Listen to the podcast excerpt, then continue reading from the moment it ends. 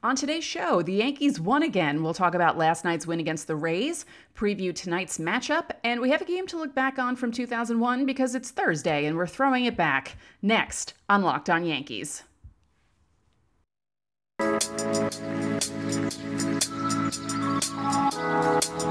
You are Locked on Yankees, your daily New York Yankees podcast. Part of the Locked on Podcast Network, your team every day.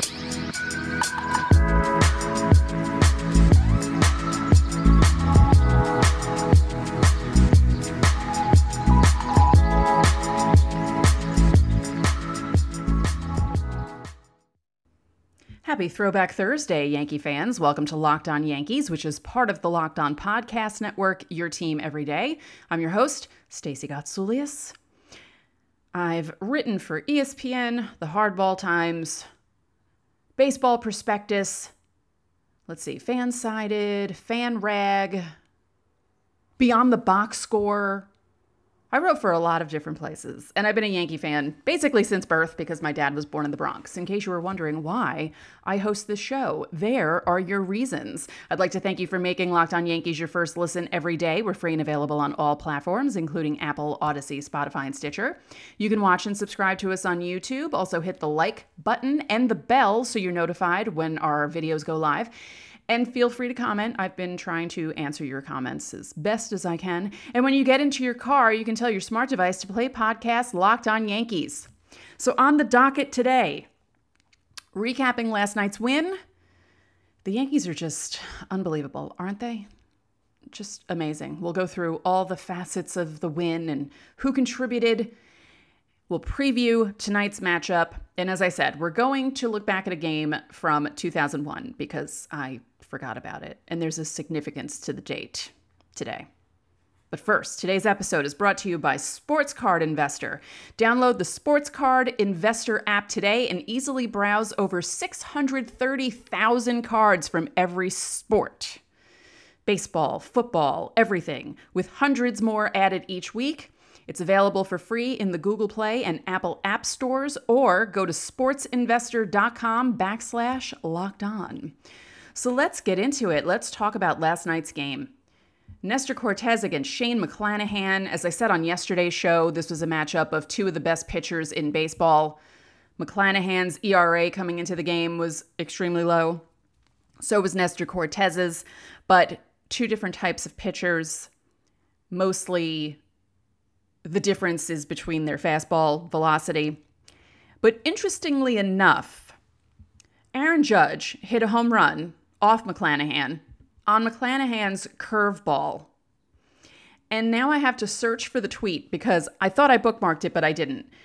And it was funny because I thought to myself, as soon as I saw it happen, what was McClanahan thinking? First of all, it curved, but not enough, and Judge got just enough to poke it over the right field fence for an Oppo Taco 25th home run of the season. And I believe that Shane McClanahan had held batters to a 143 average on his curveball, and he had one other home run hit off his curveball. So Aaron Judge made it two. And I spoke about this on yesterday's show. The Rays are sloppy this year. They showed it again last night. They gave up 4 runs. 3 of them were unearned. Judge's home run was earned, but the 3 runs that happened after that were not, because the Rays are sloppy. This is not your Rays team of 2021, 2020, 2019. Those guys seem to be gone. And you're seeing a much sloppier, less crisp defense. And it is really hamstringing them. Is that the correct phrase? I said on the show yesterday that coming into last night's game, they had allowed 30 unearned runs. So now they're up to 33. They're a mess. Although they're still in third place behind the Blue Jays and ahead of the Red Sox and ahead of the Orioles. And we'll talk about that in a little bit too. But let's get to Nestor Cortez. He had a nice rebound from his start against Minnesota. Now, he only went 5 1/3. He was looking good until he wasn't. And not that he was looking horrible when he wasn't. It just looked like something was off. It may have had to do with the play that affected his head. I guess we'll find out today. 5 1/3, 1 run on 3 hits, 3 walks, 4 strikeouts. His ERA is 1.94 on the season. As for McClanahan, he lasted 6 innings. Again, 4 runs, but only one of them earned. 3 hits, 2 walks, 7 strikeouts. Gave up the 2 home runs. 1 to Judge, 1 to Kyle Higashioka. I think Kyle Higashioka knows that I've been complaining about him. And ever since I was complaining about him, he's been looking good. Figures. Maybe I should have talked about him all season, huh? Maybe that's what I should have done. I should have been bitching and moaning about how bad Kyle Higashioka was all season, and then he would, hit some home runs. Now, the Rays were 3 for 9 with runners in scoring position. They left 8 on base. The Yankees were only 1 for 3. And let's see. Judge is up to 49 runs batted in on his 25 home runs. He's having an unbelievable season. And I know last night, of course, after he hit his home run, certain accounts on Twitter like to make it known that, well, this home run only would have been a home run in Yankee Stadium. Again, they don't move the fences back for the opposing team. So, if the opposing team doesn't take advantage of the short porch, that's their problem.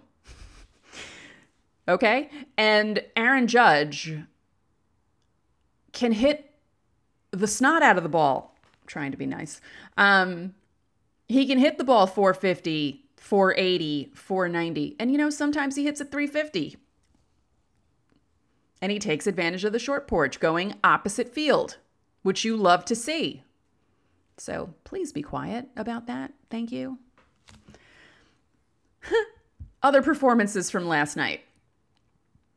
Now, the Yankees only had 3 hits. So McClanahan did a good job shutting them down, other than the 4 runs that happened. Because Thompson came in, Armstrong came in. They pitched an inning each, didn't give up a hit, didn't give up a run, obviously. They both had a strikeout each. After Cortez left the game, Wandy Peralta pitched an inning and two-thirds. His ERA is down to 1.50.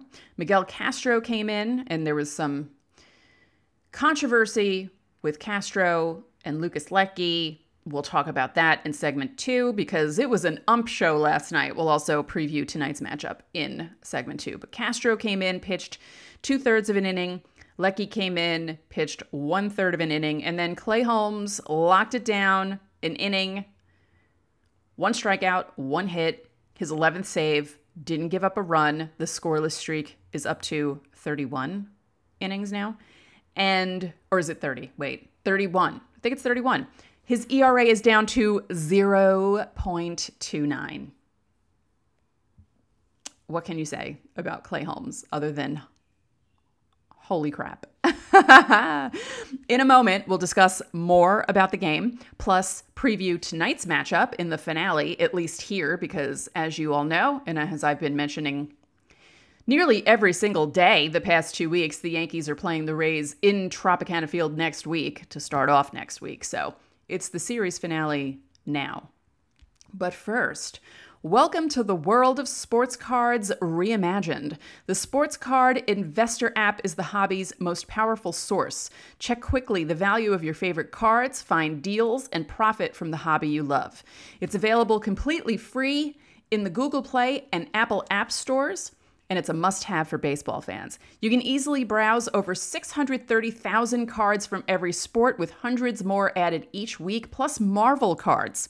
You can also find the best prices and buy directly through the app with our eBay Deals feature. With the free Sports Card Investor app, you can pull out all those old cards from your childhood players and see how much they're worth today. Now, I just happened to look up Don Mattingly, and I saw that his 1984 Don Russ base card is currently worth $3,721.75. Now, I probably have my first set of cards, my 1983 top set, somewhere in the house, so I think I'm going to find it, see what I have, and see how much it's worth. So download the Sports Card Investor app today. Again, it's available for free in the Google Play and Apple App Stores, or go to sportsinvestor.com/lockedon. Thanks for making Locked On Yankees your first listen every day. We have an important favor to ask you.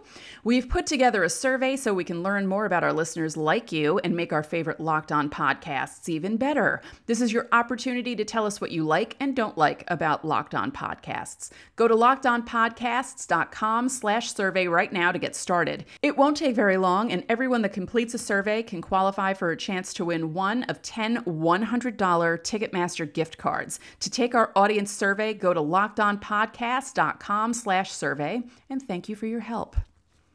So last night, something odd happened during the game. There was a 16-minute delay because there was a pitching change confusion. It was ridiculous. I'm just going to say it right now, it was ridiculous, okay? Can the umps figure out what the hell they're doing? How hard is it to know your job? Do your job. Know your job. I don't understand what the problem is. Now, let's, hold on. I can't remember who the umps were. Was Phil Cuzzi there? I feel like he's always involved in some shenanigans when it comes to the Yankees. Let's see. So what happened was, it was the top of the eighth. Crew chief Phil Cuzzi, right. Okay. So he had to speak to a replay official because they had to make sure that Aaron Boone could be permitted to execute a pitching change. Now, like, okay, what? 16 minutes? Why would anything take 16 minutes? That's ridiculous. Rob Manfred must have been sitting there going, are you serious right now? We're trying to make the game shorter and you guys are making it longer by not knowing what the hell you're doing. Randy Rosarina was hit by a pitch by Miguel Castro. So Matt Blake came out to the mound to talk to Castro. And then G-Man Choi went on deck to pinch hit for Isaac Paredes. So then Boone decided that he wanted Lucas Leckie, who's a left-hander, to face Choi. So the ump stopped Boone, saying that a change couldn't be made. Boone insisted it could because Choi had been announced into the game. And it prompted the umpires to check with the replay official, Mike Estabrook, remember him? So Boone said after the game that they were saying they couldn't go back out because once a Rosarena got hit, the next at-bat is in play, and you can't go out twice within an at-bat. So if you announce a pinch hitter, you can. Now, Blake was out there before the pinch hitter came out. That's what the Yankees were arguing. But it took them 16 minutes to figure this out. So according to Phil Cuzzi, he said that Kevin Cash felt as though the Yankees possibly were circumventing the rule because the pitcher was getting a chance to get good and ready. I don't know. Why does everything always have to happen with the Yankees and the Rays? I feel like there's always something weird happening between these two teams. So Leckie was allowed to come in, and then he gave up runs. So all of this was for naught. Like, the Rays had a problem with it, and then Leckie gave up runs to the Rays and made the game closer than it should have been. But it's ridiculous. How do you not know what's going on? And how does it take 16 minutes? 16 minutes is a long time. Right? It's a long time to waste people's time when you don't know what the hell is going on. So anyway, let's get into tonight's game. Luis Severino against Jalen Beeks.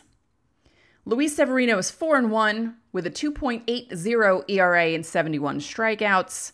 And Jalen Beeks is 1-1 with a 1.38 ERA with 32 strikeouts. He has started one game.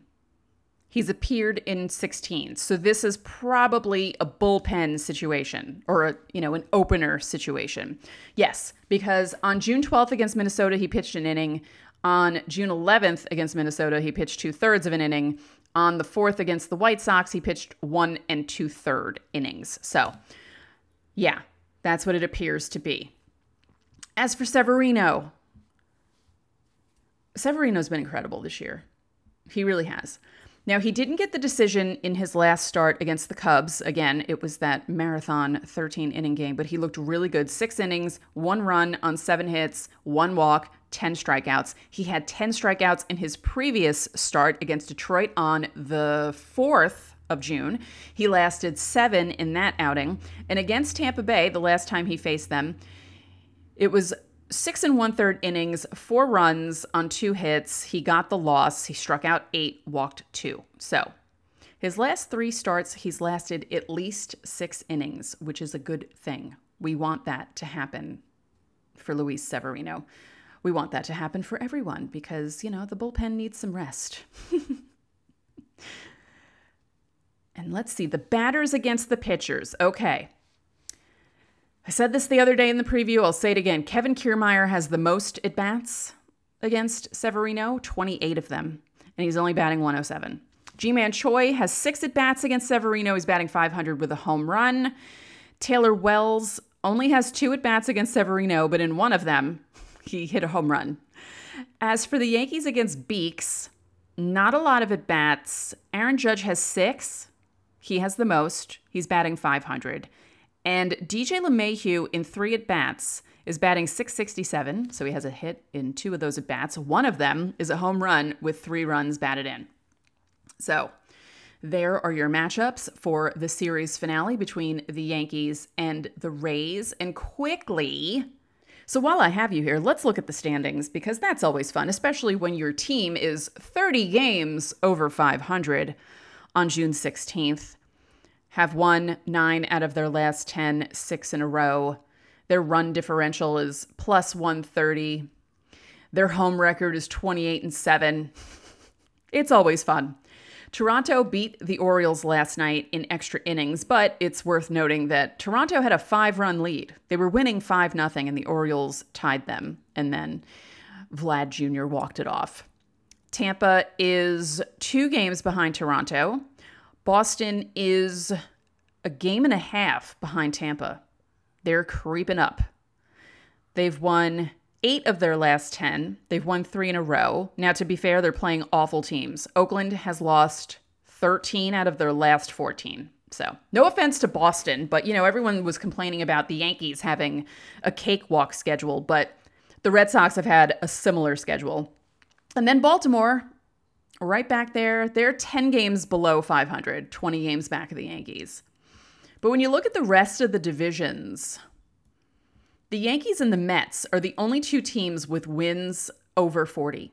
The Mets are at 41-23. Obviously, the Yankees are at 46-16. The Yankees are still the only team who have not lost 20 games yet. So this is fun. This is a fun time, isn't it? Yeah. Okay. So in a moment, we're going to go back 21 years. And the reason is kind of funny, and I'll let you know when we get to that point in the story. But first, as the sun comes out and small businesses are back in business, LinkedIn Jobs makes it easier to grow your team. LinkedIn Jobs helps you find the people you want to interview faster and for free. Create a free job post in minutes on LinkedIn Jobs to reach your network and beyond to the world's largest professional network of over 810 million people. Then add your job and the purple hashtag hiring frame to your LinkedIn profile to spread the word that you're hiring so your network can help you find the right people to hire. Simple tools like screening questions make it easy to focus on candidates with just the right skills and experience so you can quickly prioritize who you'd like to interview and hire. It's why small businesses rate LinkedIn Jobs #1 in delivering quality hires versus leading competitors. LinkedIn Jobs helps you find the candidates you want to talk to faster. Did you know? Every week, nearly 40 million job seekers visit LinkedIn. Post your job for free at linkedin.com/lockedonmlb. That's linkedin.com/lockedonmlb to post your job for free. Terms and conditions apply. Okay, guys, I'm excited about this one. You know how our friends at Built are always coming out with new flavors? Oh, ooh. They came out with a mud pie flavor, okay? They have a mud pie puff and a mud pie bar. I tried the puff. I've eaten 2 of them in the last 2 days. And if you like chocolate, holy cow, okay? Whipped cream and chocolate mousse, smothered in 100% real chocolate, and it's covered with cookies and cream crumble. And when I say it tastes like it's naughty, it really does. It doesn't taste like it's good for you. It felt like I was eating a candy bar, and then I remembered, oh, it's a Built bar. It's perfectly fine. I'm allowed to eat this. And you have to rush to get them. They're a limited time only flavor, both the bar and the puff. Again, covered in 100% chocolate, because all Built bars and puffs are. Oh, it's just so good. Okay, so go to Built.com, use our promo code LOCKED15 and get 15% off your order. Again, that's LOCKED15 for 15% off at Built.com. Okay, so I was looking at Facebook this morning. Not that I look at Facebook that much, because Facebook is, it's not great these days, people. But it just so happens to be one of my friends' wedding anniversary. I was in their wedding. I was a bridesmaid in the wedding. And it just so happened to be 21 years ago today, which how? How do I have friends who have been over married over 20 years? Their marriage can legally drink now. That's crazy. But the thing that stood out to me was, oh yeah, it was mid-June. What was happening with the Yankees then? It was a Yankees-Mets series, which I forgot about until I looked it up, and then I remembered when I saw when the wedding was scheduled, I was annoyed that it was during a Yankees-Mets series. So this game took place in Shea Stadium because it was 2001. It was a 127 start. There were 54,195 people in attendance at this game.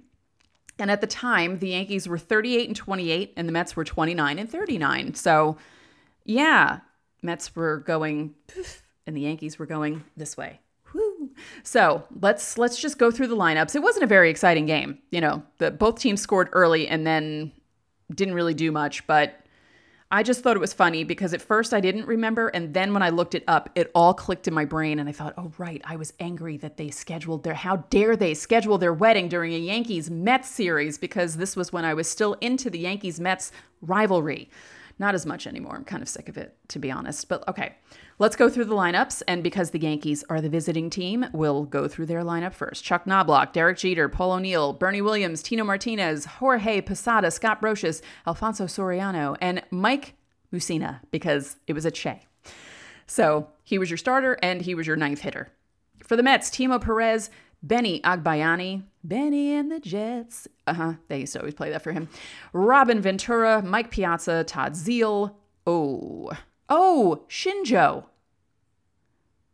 I don't remember how to say his first name, though, so I don't want to butcher it. But Shinjo, the center fielder. Desi Relaford, Ray Ordonez, remember him. Kevin Apier, remember him? Yeah, fun.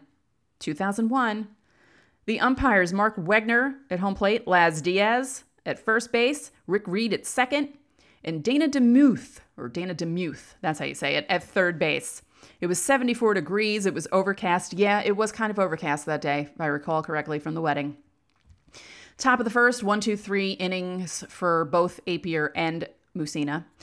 And then the top of the second, on the third pitch he saw from Apier, Bernie Williams hits a home run. Tino Martinez strikes out. Jorge Posada flies out. Scott Brosius walks. Alfonso Soriano reaches on an E6. Brosius makes it to second. Mike Mussina hits a single that scores Brosius. Yankees are up 2-0. That's all they'd score. 2 runs. The Mets scored a home run on a Robin Ventura home run off Moose. It was a solo shot in the bottom of the fourth, and that's all that would happen. That's all the scoring that would happen. It was 2-1. And then Mo comes in the ninth inning, gets Piazza to fly out, Zeile to ground out. Shinjo hits a single. He walks Desi Relaford, makes things slightly sweaty with runners on first and second, but then he gets Mark Johnson to ground out to end the game. Yankees win 2-1. I really don't remember anything about that game, and the fact that Moose basically won the game for himself by hitting a single is pretty cool. I love looking back at games like that. It's fun for me. And you know what? Let's see. We have one more second. Let's look at 2002, just because it's 20 years ago and, you know, that's a better date to look at. Let's see if the Yankees even played. Oh, yes, of course they did. It was a Sunday. Let's see. Oh, Yankees-Mets again in Shea. And the Mets won that time in 2002. Interesting. Of course it was a night game. It was a Sunday night ESPN game, as always. The Yankees had 3 errors in this game. David Wells was your losing pitcher. Mark Guthrie was your winning pitcher, because the Mets scored 3 runs in the 8th inning to put them ahead. The Yankees were winning 2-0.